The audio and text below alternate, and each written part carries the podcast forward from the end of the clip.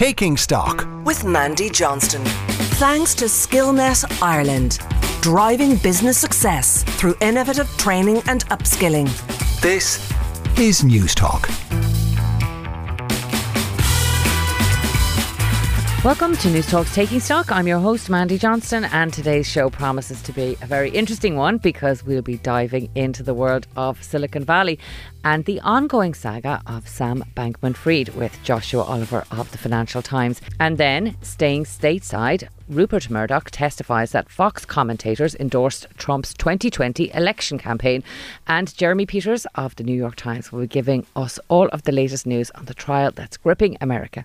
Later on, we'll take a closer look at the gender pay gap as we approach International Women's Day and how Irish businesses are coping with their new reporting requirements. As always, I'd love to hear from you, so you can email me at takingstock at newstalk.com or connect with me on Twitter at StockNT. Last week, there was an item on the programme about Russian sanctions, and one of our regular listeners contacted us to say that we maybe should do a discussion about Nord Stream 2. So that's something that we'll be coming back to in the future. Now, the company FTX, which was once valued at $32 billion, collapsed in bankruptcy in November after being unable to meet a wave of withdrawal demands from its customers. Prosecutors said the collapse was one of the biggest financial frauds in American history.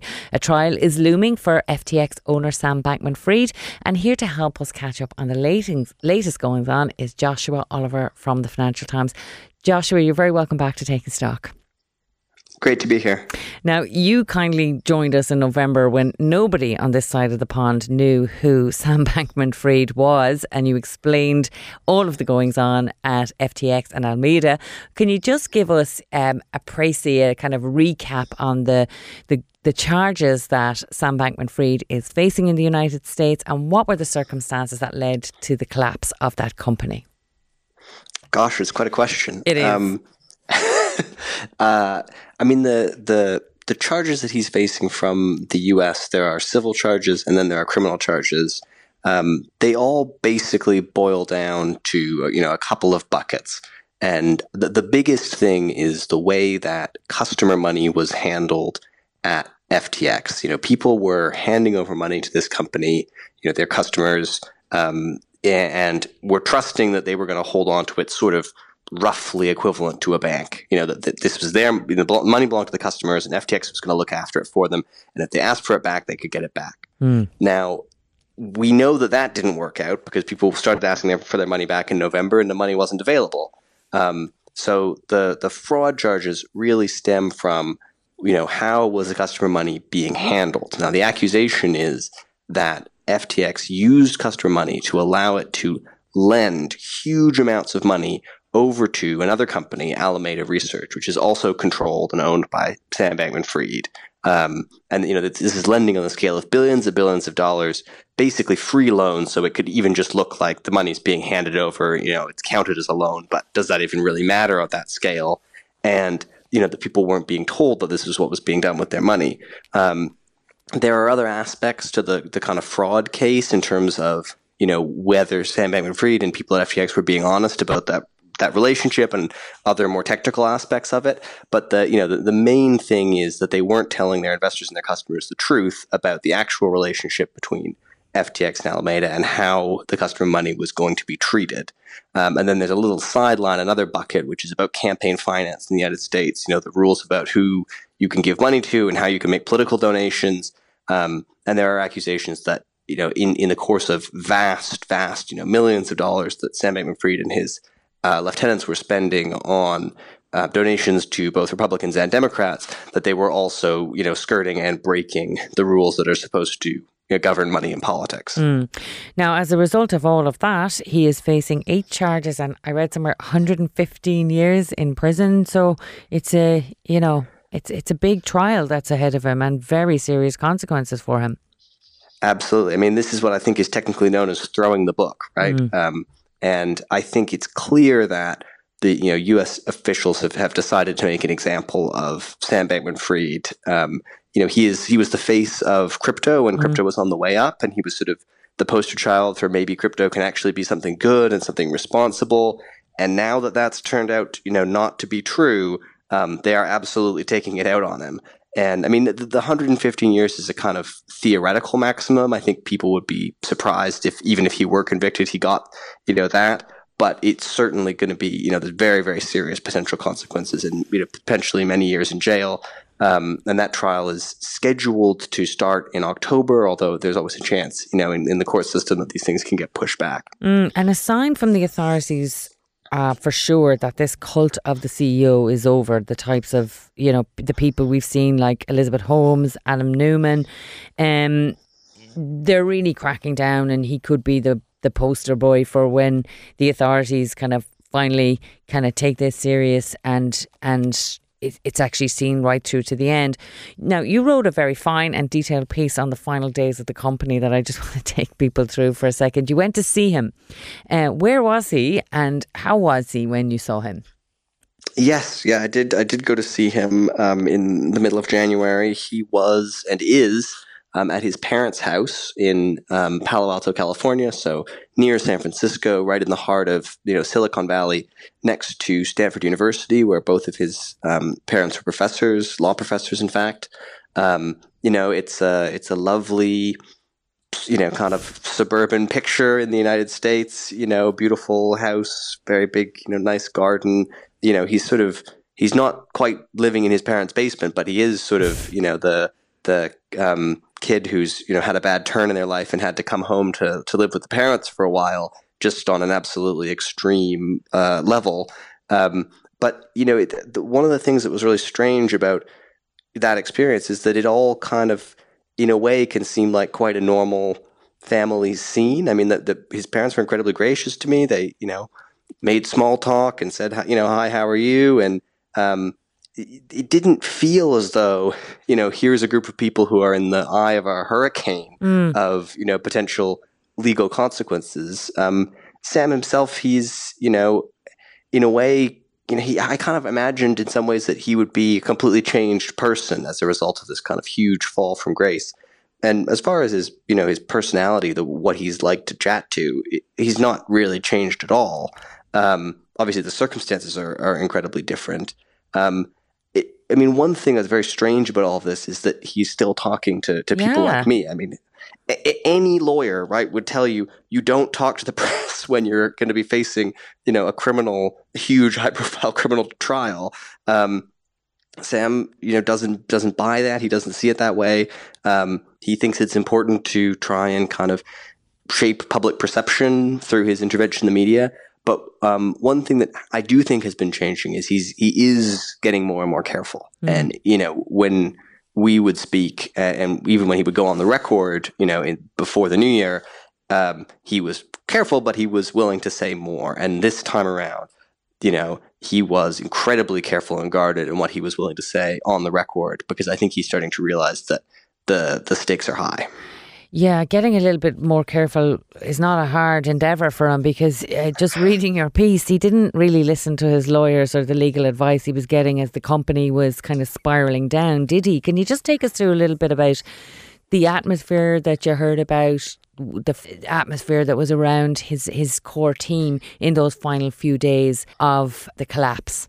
Yeah, absolutely. I mean, I think there are kind of there are three groups, you know, in that final week. There are three kind of storylines to follow. Um, the the first one that I want to emphasize actually is is what what it was like for the everyone else who was working at the company but was not involved in the kind of crisis talks about what they were going to do. You know, there's several hundred other employees mm. who thought that they were working at this amazing startup and that it was one of the most successful companies, you know, really ever, um, and that they were all probably going to make millions through stock options and that they were set for life. And then, in literally in the space of, of one week, working week from Monday to Friday, it, it completely falls apart around their ears. And um, one thing that, that Sam Bankman-Fried didn't do during that time is communicate very much. I mean, he communicated a little, but not much to the kind of rank and file of people who were working there and living right down in the Bahamas. So, I mean, if you put yourself in their shoes, they've uprooted their lives. They've moved to, you know, this island. They're working at this company. They think it's the bee's knees. And then all of a sudden it falls apart. So people are, you know, completely panicking, trying to get flights out of the country. On top of that, there's a hurricane blowing in. Um, so, you know, the the stories from ordinary employees are, are quite remarkable and they very, you know, they were really going through it. Um, and then, you know, closer to the center of the action, you have kind of two opposing camps. Um, one is around Sam Bankman Fried with his closest allies and, and, lieutenants, the people who live together. These are all mostly, you know, many of them roommates in this big um, multi million dollar penthouse in the Bahamas. And they are trying to find a way to kind of keep the company going and save it. And what they have to do in order to save the company is find more cash so that they can pay back customers who are asking for their money back. So they're on this kind of frantic um, fundraising drive, basically trying to find new investors who can put some cash into the company, you know, refloat the ship, as it were, and then they can they can kind of dust themselves off and carry on. Um, that's you know incredibly feverish atmosphere. People kind of went three days basically without sleep, and um, they're up against a kind of opposing group of executives who are mostly centered in the U.S. part of the business. Um, the key figure there is a man named Ryan Miller, who was the um, general counsel of FTX US, and he kind of emerges as the leader of the group of people who are saying um, from quite early on in the in the week of the collapse, you know, we have to file for bankruptcy. We have to file for bankruptcy.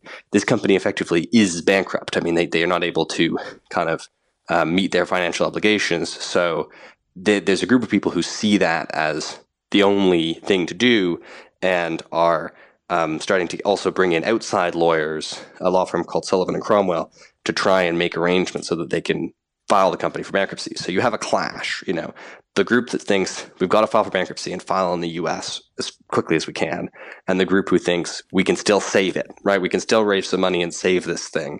And that's kind of the the clash that plays out over just you know a very intense couple of days um, between the Bahamas and, and, New York and various other locations um, as they try to figure out how they're going to resolve the company. I mean, we know how it ends mm. because they did file for bankruptcy. Um, but you know, the, the circumstances that led up to that were you know, very tense and dramatic. Absolutely. And Joshua, you had access to a lot of the text messaging that was going back and forward from Ryan Miller and others, which kind of leads, it's like a chronological, it's like a Netflix episode actually when you read it. Some of the stuff is quite unbelievable. And um, as you say there, at one point, Ryan Miller uh, advised that they had to turn off trading and halt activity and then recommend a control decision person to work outside the counsel on the next steps. And in all of this, Sam Bankman Fried just seems kind of willfully blind and delusional to a point where it's kind of hard to believe that he actually got a company up and running in the first place. Can you just, how did you get access to that? Is that part of the court documentation? Where are things going now for him? I mean, that's a really, I mean, it's a really interesting observation um, that, you know, it kind of seems, it did, did seem to some people like it was delusional. But I think what's important to remember is that this is, you know, a company in cryptocurrency that had built its success on not doing things by the book, right? You know, they they were located off in the Bahamas because they, you know, they had a special kind of digital crypto regulation in the Bahamas that was more favorable to the company than it would have been in the US. They had to separate out their US business so that they could kind of deal with the regulatory issues there. And they just, you know, they, they saw it as part of their DNA to do things differently. So if someone comes into you and says, you know, the obvious conventional solution in this circumstance is you do X, you file for bankruptcy. They're not the group of people who are going to say, oh, yes, we better do that. Um, their programming and their mindset is very much, you know, we are smarter than the system and we are going to make our, you know, reach our own decision. So, you know, they had to get Sam kind of on his own terms to come to the decision to, you know, hand over his company, and it wasn't easy. Um, and as far as you know, the the records and the kind of um, the you know the messages that are reproduced in uh, the article in the FT, um, some of that is in the court documents, um, particularly in the bankruptcy. Lots of you know new information is coming to light, basically you know every week, um, and then others are ones that I got from sources who I agreed not to name. Mm. And I see some of his former associates are making plea deals all over the place. Can you tell us about who's been saying what? Well, we don't know very much about exactly what they've been saying because the you know the prosecutors in the U.S. are going to keep their cards close to the chest until the trial. Um, but we do know that two of the top people in you know the the um, Sam Bankman-Fried orbit hmm. have pleaded guilty and they are cooperating. So that's um, Gary Wang, who's a you know a long time mean, basically, you know, a friend of Sam's going back to university and even to um, you know school days, who was the co-founder, co-owner, and chief technology officer um, at FTX, so very very close associate, and then Caroline Ellison, who was the chief executive of Alameda Research, you know, also someone who'd known Sam for years, um, and the two of them had had romantic involvement kind of on and off in the past. Um, so two people who were really close to Sam and who pretty quickly, you know, cut a deal. Um, the charges uh, against Sam were brought out in, you know, what is by legal standards record time, and so you know the the former prosecutors I've spoken to about this say, you know, these people must have been in intensive interviews day in and day out to get all the information over to the prosecutors, and one would assume that they have given a very very detailed picture of their account of what happened, and that we're we're probably not going to hear about all of that until the trial. Mm. Um, one of the quotes I saw from the the judge who was dealing with his bail conditions, and I see he's not happy with those bail conditions and the white picket fence bail um, life that he's living. He said, "Why am I being asked to turn him loose in this garden of electronic devices?" Um, yeah, it, it's a kind of really unorthodox way of uh, kind of dealing with this period between, you know, actually going to trial and still talking to the press. Um, what's happening on that front? Is there any kind of changes to his bail conditions now to prevent him from communicating more with the outside world? Yeah, this has been in flux for you know several weeks now. Um, they they have not you know prevented him on a blanket basis from communicating with the outside world. The thing they're really worried about is um, communicating with people who are likely to be witnesses mm. in the trial, and so particularly former employees, you know, some of whom he's reached out to, you know, tried to communicate with in ways that, um, you know, they were not happy with. So there's a lot of concern about that. You know, from a practical point of view, it means you know he's he's on email now instead of WhatsApp, but um, he's not been stopped from talking to the press um, or you know or from any, for anyone else as far as I know. Um, but again, it, you know, it does speak to you know the pressure is is is still there and is still mounting, um, and he's kind of under more and more constraints as uh, the trial gets closer. Mm. Well, the trial is set for October. I think that's right. And Joshua, I have no doubt you'll be speaking to him again before then, uh, and hopefully you'll be coming back on taking stock to tell us what's happening. But for now, we'll have to leave it there. That's Joshua Oliver from the Financial Times. Joshua, thank you once again for joining us today. Thanks very much. It's a pleasure. Táú ag éisteach le Newstalk seo e Mandy Johnston. After the break, gender pay parity is a very complex issue and there's certainly no easy answers. But we'll be discussing the latest developments and what they mean for Irish businesses and employees. Stay tuned for more right after this short break.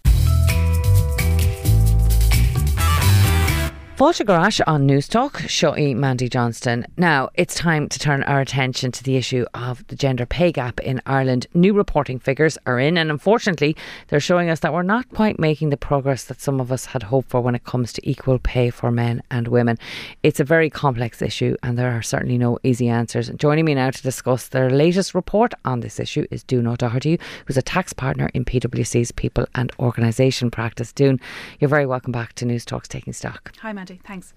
Now, just to kick us off, let's start off with that. What exactly is a gender pay gap? How is it calculated? Hmm. So, a gender pay gap at a high level, Mandy, is the difference between the average hourly pay of males in a company and the average hourly pay of females in a company. And that's irrespective of a person's role, their title, their seniority, their tenure. Um, so, let's take a company that has an average hourly pay for males of 20 euro an hour and an average annual pay, hourly pay of, say, 18 euro an hour for females. So the difference is two euro. We express that as a percentage of the male figure, gives us a headline gender pay gap figure of 10%. And that's what that company would report. Now, just to, to, to emphasize, and you, you said it in the introduction around equal pay, there is a difference. Okay. So uh, having a gender pay gap does not necessarily infer an absence of equal pay for equal work, and that's a legal requirement in Ireland. So there are many other reasons why a company might have a general a, a gender pay gap. So there could be occupational segregation. Let's take the aviation industry that we spoke about before. It has more pilots that are male than pilots who are female. That lead to a gender pay gap. Or we might have an underrepresentation of females at senior management levels. That will lead to a gender pay gap or you might have more women taking up lower paid roles. And from a sectoral perspective, we'd see that across the retail sector, for example. So even though a company complies with its legal requirement, equal pay for equal work, mm-hmm. it might still have a gender pay gap for any number of reasons. Now, there are new reporting arrangements that the government introduced uh, last year for larger companies and what they have to report on in relation to the gender pay gap specifically.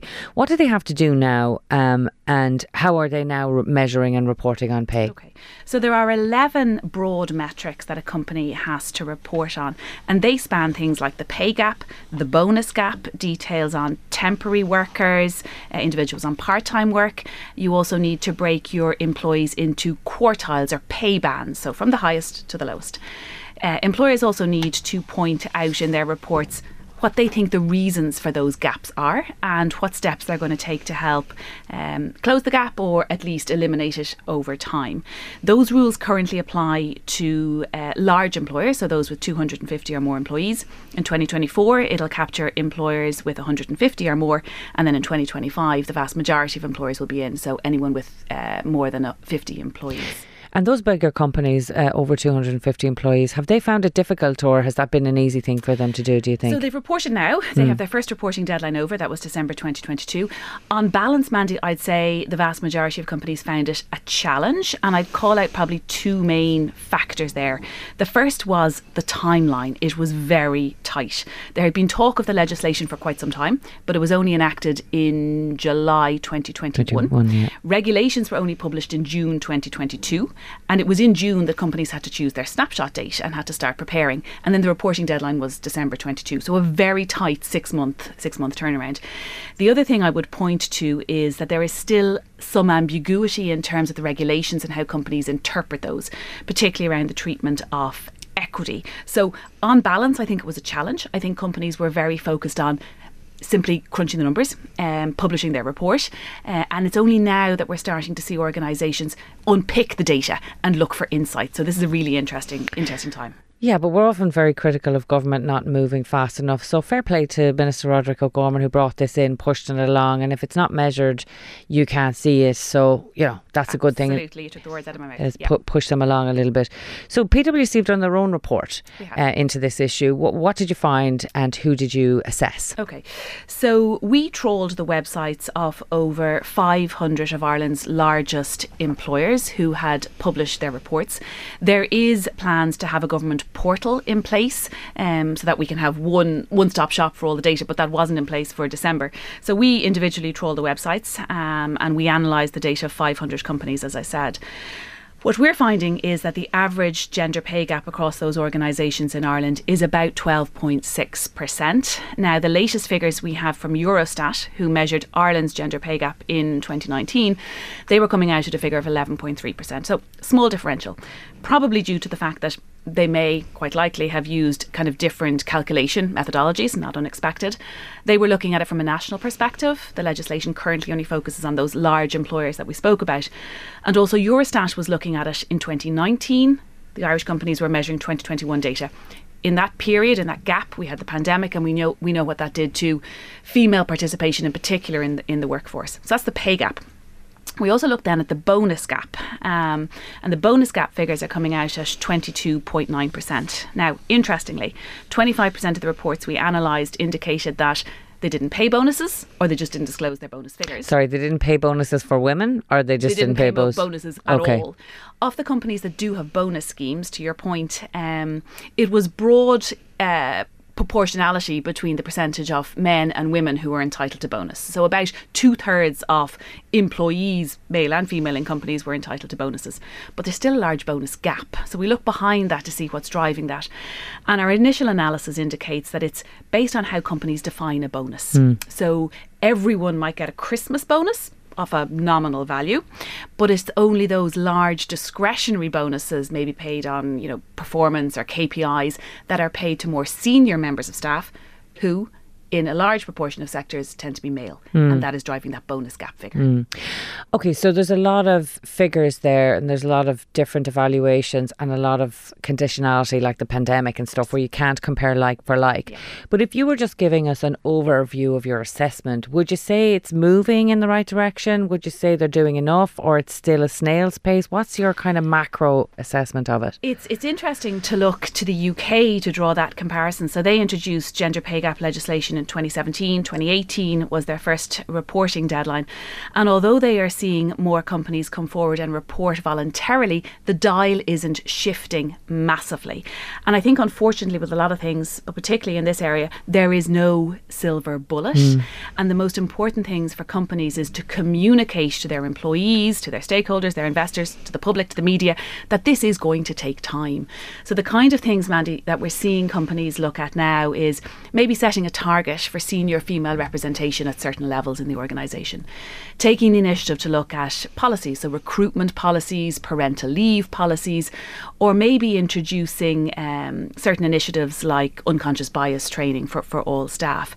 But some companies, you know, in particular sectors, may have to look at boosting female participation levels by starting to recruit more female graduates, let's say from a STEM background. That is absolutely the right thing to do.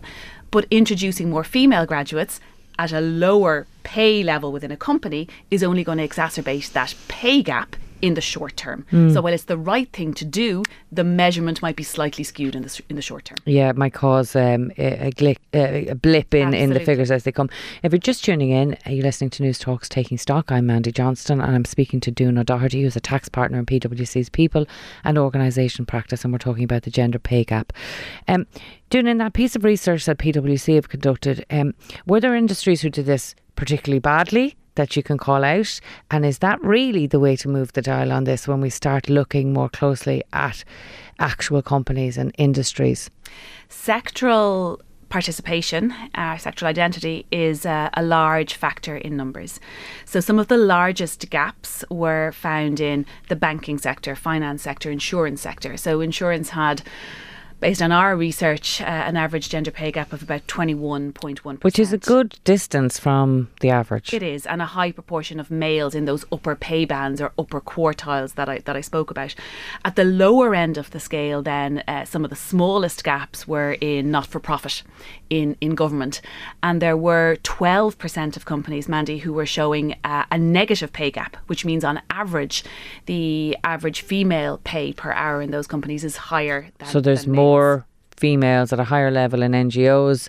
In the construction industry, banking, there's more men Correct. in those senior management roles. Correct. And if we look at manufacturing, which is another interesting sector, uh, some of the companies in that sector called out the impact of overtime. So they offer overtime to all employees, male and female, but typically it's availed off more by men. Perhaps the females have more responsibilities elsewhere or caring responsibilities, uh, and that is causing the male pay, pay profile to be increased in that sector. So very dynamic. I'm just wondering uh, to pick up on something you mentioned earlier there about what is the repercussions for a company uh, if they don't move the dial on this, and if they don't, is there is there anything other than you know getting bad press that can prevent them from from actually just continuing these practices? And bad press or reputational damage in itself is probably a penalty, a sufficient penalty. But is it the only penalty? Uh, I think where we will see companies struggle over time, Mandy, who don't do this correctly, is on a number of factors. Recruitment and retention is a big thing. So every year, PwC publishes a hopes and fears survey, and it came out very strongly this year that employees want to work for companies who play a positive role in society. Uh, part of that goes to your inclusion and diversity policies, and gender pay gap is at is at the heart of that. Obviously, as well from a business perspective, you know the research speaks for itself more diverse workforces lead to more creative thought process, more innovation, better decision making. So, so that's quite clear.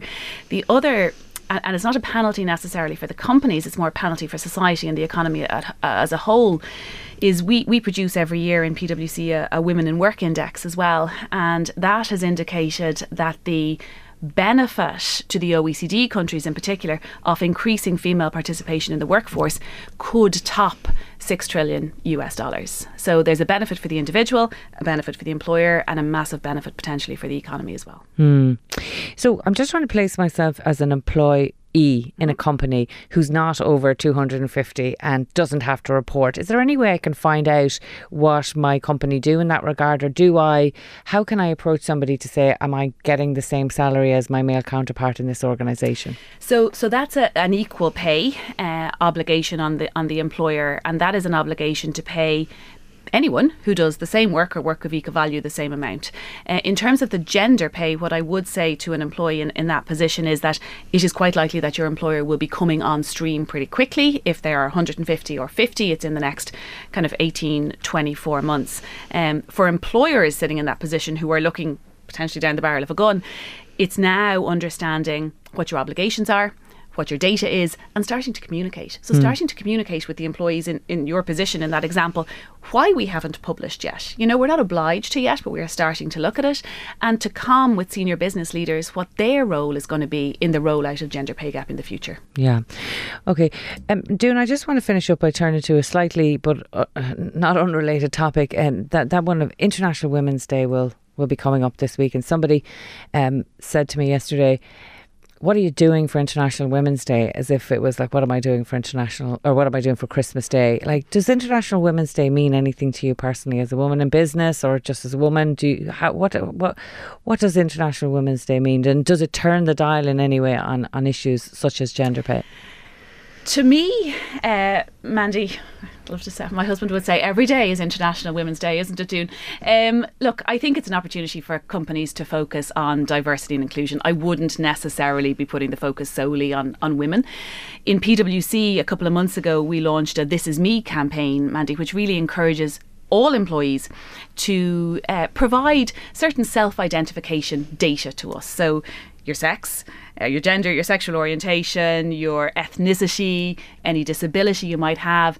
And, and that's really powerful because it'll allow us to take a, a more data driven approach to developing a diverse workforce. So it's not necessarily just the day. It's about how a company approaches it from all aspects, mm. 365 days of the year.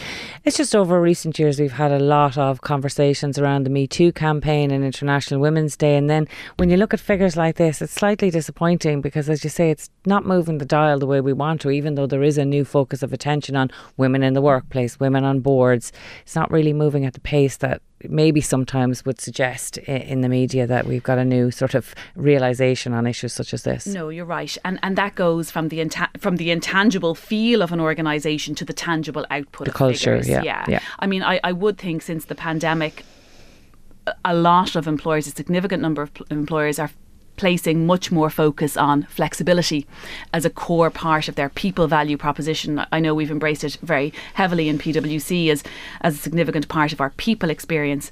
I'm also very aware of organisations launching much more inclusive policies who which support their employees through various stages of their lives. So again, using PwC as an example, we've recently launched um, menopause programs, a policy around domestic abuse pregnancy loss, fertility. And again, that is all creating an environment where people, male and female, feel much more supported. Well, look, at the end of the day, sunlight, as they say, is the best disinfectant. So thank you for sh- sharing some of your information with us. I've certainly found it very interesting for now. That was Doone O'Doherty, who's tax partner in PwC's People and Organisation Practice. Doone, thank you very much for being with us today. Thanks, Mandy. And happy International Women's Day. Thank you. Same to you. Up next, Murdoch's role in Trump's election lie. You're welcome back to Newstalk's Taking Stock. I'm Mandy Johnston. Now, in his 71 years as a media executive, Rupert Murdoch has proven himself more than once to be the grand master when it comes to the art of surviving. But a recent testimony by him has caused uproar as he has not only admitted that he knew his Fox News hosts were spreading lies about the 2020 election campaign being stolen from Donald Trump, he also confessed that he'd allowed them to keep spreading the lies to millions of his viewers. I'm joined now by Jeremy W. Peters of the New York Times. Jeremy, thank you very much for joining us today on Newstalk. I'm glad to be here. Now, Jeremy, let's just kick off with some context for this for our listeners. What exactly is the court case, that Dominion voting system lawsuit that's going on, and who are the interested parties? So, after the 2020 election, Donald Trump and his allies began uh, spreading various conspiracy theories for why he had lost. Uh, and and one of those that really caught hold was this idea that voting machines had somehow been hacked, and votes that were supposed to go to Donald Trump were switched to Joe Biden. Now, of course, this is preposterous; it never happened. But the company that came under the most intense scrutiny from the far right in the United States was Dominion Voting Systems, and the news network that spread some of the most insidious and false claims about Dominion voting system was Rupert Murdoch's Fox News. Well, after pleading with Fox News uh, in, in thousands and thousands of emails and text messages sent to Fox producers, hosts, and executives, Dominion didn't get anywhere. Fox never corrected these falsehoods. Uh, they didn't stop airing them. In fact, for weeks uh, after, until weeks after the election was was completed, and Dominion sued. They sued for defamation, and they're asking for 1.6 billion dollars because of the damage they say that was done to their brand now that this lie is firmly embedded uh, in in the belief system of uh, millions and millions of American conservatives. And that defamation case that is ongoing at the moment is where Rupert Murdoch gave his testimony gave his testimony and we'll get to that in a second. But as part of the case thousands of emails were made public. Can you just tell us a bit about what was in those emails and what they revealed about the culture within the the organization of Fox News so, one of the biggest questions hanging over this case, and indeed uh, one of the, the biggest hurdles with American defamation law, is being able to prove that the person you are accusing of defamation knew what they were saying was false, but said it anyway. And that requires getting inside the heads of the people you're accusing.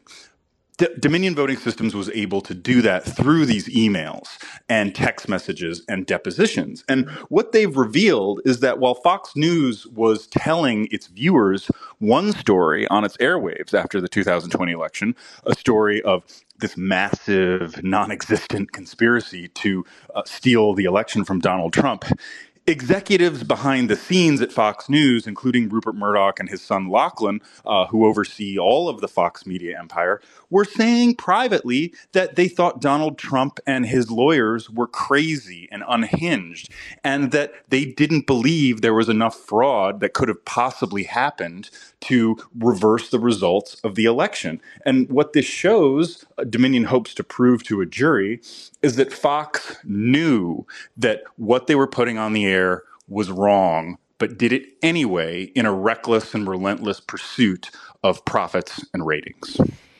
Yeah, that leads us to Rupert Murdoch's evidence in the box under oath. He's using the word endorsed. Um, and you might talk us through what the implications for his testimony are for him and for this case in general, in your view. Right. Well, that's a very important legal distinction you just highlighted there, that word endorse. Now, it's one thing if Fox News had just gone to its broadcasts with news of Donald Trump's claims, his false claims. You are allowed under American law, in most cases, uh, or in many cases, to repeat a lie that's being told by a newsmaker uh, as long as it's newsworthy. And Fox would argue in this case that that's exactly what its hosts did. They were merely repeating the accusations that Trump and his supporters were making. Well, that's not what the evidence shows Fox did. In fact, if you go back and you look at the transcripts of these shows, it's it's very clear that in numerous instances the hosts were endorsing this lie that the election was stolen from him. They weren't just saying Trump alleges or Trump's attorney has accused Dominion of stealing votes. The hosts were saying that it had happened and that fraud was was was being committed on a scale that that that, that was just impossible. Mm. So they're in effect they're complicit in the lie. That's what Dominion is arguing, and mm. that is why that if, if a jury decides that Fox and its hosts and executives were complicit in that lie, then Fox will lose this case. And I suppose those Fox anchors um, on Fox News, uh, you know, you might explain to our listeners we don't get Fox News here in Ireland, and some ways that, that might be a very good thing. But those anchors are often seen as, as power brokers in Republican politics, aren't they? Um, and are they exactly. leaning more on that their right to, to, to free speech and, and using their views to kind of promote Trump? Does this come down to it's all about the Trump support and not losing that for Fox? Well, that's exactly what Dominion has alleged and what some of these emails prove that Rupert Murdoch emailed the chief executive of Fox News at one point and said CNN, their their rival news network here in the United States, was getting was creaming Fox News in the ratings, and they were worried about losing their stature uh, as the uh, their, their stature, which is, is is enormously important to their profitability, as the most watched cable news network in the United States. And the reason they were losing that is Trump and his base saw Fox News as disloyal because they had actually done something correct, something mm. that like journalistically on the up and up, which is Fox News was the first American news organization to project that Joe Biden would win the very important swing state of Arizona. They, they did that before the other news networks were willing to go out on that limb. Mm. And to see Fox do that really surprised a lot of people in the United States because we're, you know we assume that they're right leaning and that they would never do anything to undermine Donald Trump. Well, that wasn't always the case, but Fox executives saw the cost of that, the cost of telling the truth to their audience, which mm is what their audience didn't want to hear. And so, what these emails show in this lawsuit is that after seeing viewers flee Fox News because they perceived Fox as being somehow disloyal to Trump, Fox executives reverse course and start parroting Trump's lies. Yes, indeed. Uh, if you're just tuning in, you're listening to Taking Stock on Newstalk, and I'm talking to Jeremy W. Peters from the New York Times about the ongoing court case uh, involving the election campaign in 2020 in the United States. Jeremy, um, I just want to quote a, a, line from an article that you, you recently wrote, which is an excellent article and covers this uh, in great detail. But you say, ever since Donald J. Trump announced his presidential campaign in 2015, Rupert Murdoch and his Fox News channel have struggled with how to handle the man and the movement. They helped create a sort of Frankenstein, if you like, uh, uh Donald Trump that they can no longer control. But when when Rupert Murdoch gave his testimony this week, um, there was a level of shock. But like, should we really be shocked? It's hardly shocking to know that Rupert Murdoch has often flexed his editorial muscle. Um, so, so why was this one? Uh, you know, why, why did this catch the attention so much? Do you think was it just confirming what a lot of us suspected? Yes, I think that um, what a lot of people have often wondered, with with good reason, is was Fox News being upfront with its audience? Were they uh, actually true believers in Trump and his movement? Or were they just using Trump because he was convenient to their business model? And I think what you saw in, in Rupert's uh, testimony that he gave in this deposition and what you saw in his private emails is what reporters like me who've covered him for a while and covered Fox News have, have known all along is that he has great animosity uh, for Donald Trump and he's never really respected Donald Trump. Now, that, of course, isn't exactly compatible with having Donald Trump be this huge profit driver for your media hmm. empire. Mm. So when he says that he thinks Trump is crazy, and you know, there's this old story that famously, uh, when when Ivanka Trump told Rupert Murdoch in 2015 that her father was running for president, Rupert supposedly didn't even look up from his soup at lunch and said, "No, he isn't." Mm. So there's this, you know, this this long history between these two men, and you know, the, I think the, the the curtain has finally been peeled back, and you can see just how little respect people inside Fox News, all the way up to the top, uh, have had for Donald Trump for so long. But yet they've given him such a platform because they were captive to their audience. This is what their audience wanted, and they had no choice if they wanted to be number one. Mm. So, who are some of those big household names that Rupert Murdoch said were actually going on the air? Um, you know, uh, f- falsifying, to use a better word, their commentary? So the biggest would be Sean Hannity. Um, Sean Hannity is probably the most loyal to this day ally of President Trump's um, on Fox News. I read in your Um, piece there that you said though he was he's privately disgusted by Trump. So he was at the moment. Yeah, I mean, and that's the thing. Like in the moment of in the aftermath of January sixth, I think th- there were uh, there weren't many Americans who weren't horrified by what they saw. But the problem, and, and you know, Fox News has played a huge role in this, is the rewriting of history around January sixth, and Sean Hannity has played a big role in that, saying that it's nothing more uh, than than a, uh, uh, to, to, to go investigate the attacks and prosecute the people who, who who perpetrated them is nothing more than another witch hunt of Trump and his supporters. So people like Sean Hannity have had a huge role in shaping uh, the, the narrative that President Trump wants out there among his supporters, and that's that he is uh, uh, hunted constantly by his enemies in the political establishment and the media. Jeremy, I have a million more questions for you, but time is, is sadly quickly running out for us. So I just want to try and get your sense of the implications of this trial for for the wider question, really, because there's other um, court cases that will be ongoing, the insurrection on Capitol Hill, all of the investigations in, in relation to Trump. So how important is this uh, case in your view? On, on the one hand, it's just kind of a media court case that we all like looking at because it sort of resembles a bit of Succession, uh, the the HBO box office. But there, it is an important juncture. What, what's your view about how how it could affect other things? So all of those investigations that you mentioned, um, none of them have really resulted in the, the the the type of you know conclusive judgment against Trump, the the, the kind of accountability um, that that people have long sought uh, for the kinds of of lies uh, and, and, and the misinformation that Trump and his supporters have spread that have have have really undermined the democratic system in the United States. Trump has been impeached twice, but not removed from office. He was investigated by a special counsel um, throughout his presidency that resulted in no charges uh, against him. Um, numerous state and local investigations are looking into how he and his various businesses have conducted themselves. Nothing has resulted in an indictment. Um, uh, that, that that gets at the an indictment at the top of the Trump um, organization.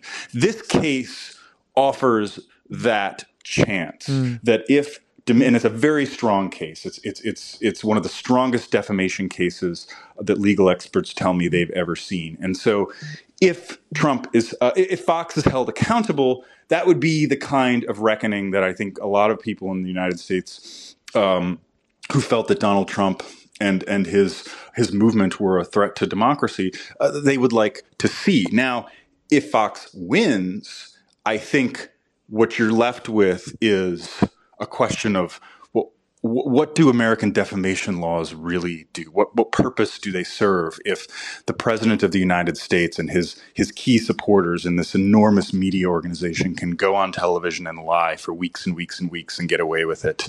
Uh, the system must be broken. Absolutely fascinating stuff. And I really appreciate you taking the time to be with us today. I've certainly enjoyed our discussion, but for now, we'll have to leave it there. That was Jeremy W. Peters of the New York Times. Jeremy, thank you very much. Oh, thank you for having me. Well, Sinead, that's it for this episode of Taking Stock. And while we broadcast at this time on Sunday mornings, we're always available as a podcast first from Friday mornings on the Newstalk app. Next week, we'll be talking about wind farms and scamfluencers. So if you want to get in contact with us, you can email us at takingstock at newstalk.com. My thanks, as always, to today's guest and to the producer of Taking Stock, John Fardy, with Hugo De Silva on sound. Jonathan McCrea's up next with Future Proof, and then it's Gavin Reilly with On the Record. So from Taking Stock with me, Mandy Johnston, thanks for listening, and slán agus beannacht.